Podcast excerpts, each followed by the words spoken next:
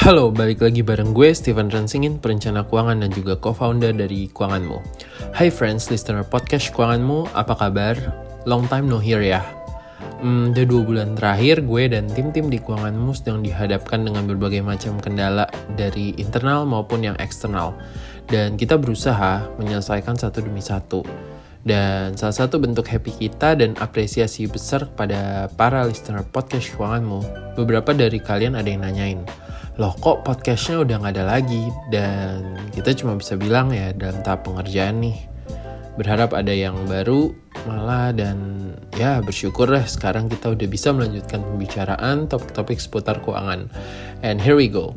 Welcome back to Podcast Keuanganmu episode 23 Ngomongin pengertian, penyebab, dan cara mengatasi gerasi sandwich. So, listen up. Hai friends, udah pada tahu belum apa itu gerasi sandwich? Gerasi sandwich adalah masalah keuangan yang menurut gue sih sebenarnya udah ada dari zaman dulu. Cuma kira-kira ini generasi millennials dan centennials tuh lagi ngalamin. So, uh, related banget kalau dibahas. Gerasi sandwich itu adalah istilah yang dicetus oleh Dorothy M. Miller pada tahun 1981 Dorothy adalah seorang profesor sekaligus direktur praktikum di University of Kentucky Lexington, Amerika Serikat.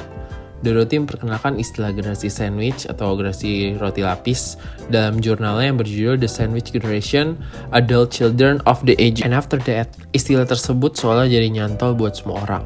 Familiar, mudah diingat, dan merupakan analogi yang terpas untuk menggambarkan himpitan finansial yang sedang dialami oleh seorang penghuni generasi sandwich.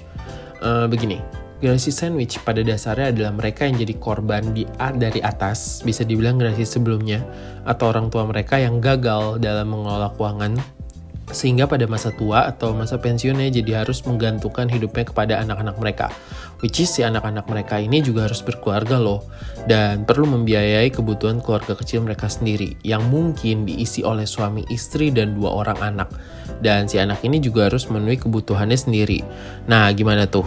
Dari atas di push orang tua untuk minta support secara keuangan, di tengah harus memenuhi kebutuhan keuangannya sendiri juga bersama pasangan mereka. Dari bawah, anak-anak mereka juga mendorong secara tidak langsung untuk memenuhi kebutuhan mereka.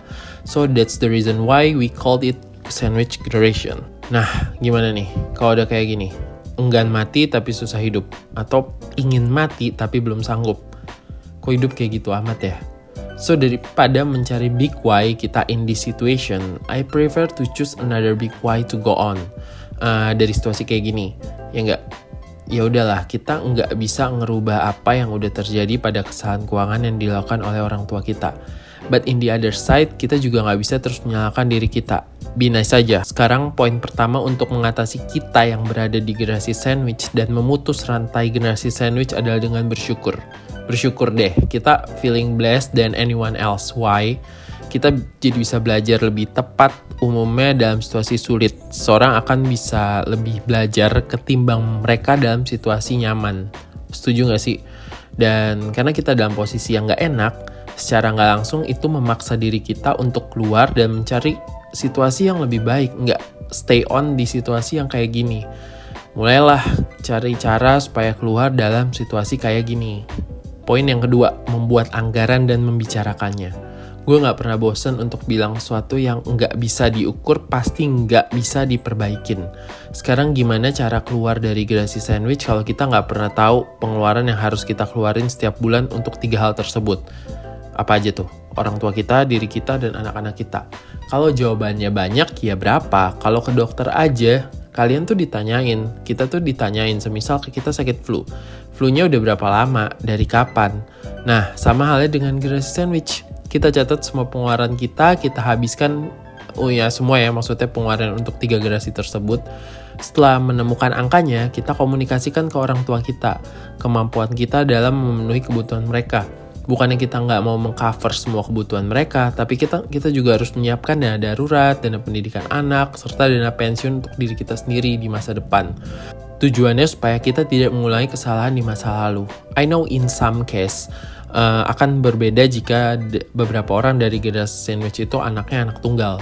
Tapi believe in me, membuat anggaran dan mengkomunikasikannya adalah jalan kedua sebelum pilihan-pilihan yang lain. Oke? Okay? Poin ketiga adalah bertahan dan menyerang. Hah? Maksudnya apa? Maksudnya kita harus menyerang ketimbang bertahan terus dalam hidup susah secara ekonomi. Namun untuk bisa menyerang dan keluar dari kesulitan ekonomi, kita harus bertahan dalam keadaan saat ini. Caranya gimana? Caranya berhemat, mengelola dan menggunakan anggaran dengan bijak, lalu naikkan kemampuan kita dengan belajar kursus pada bidang apa pun yang kita suka ataupun yang mendukung pekerjaan kita saat ini.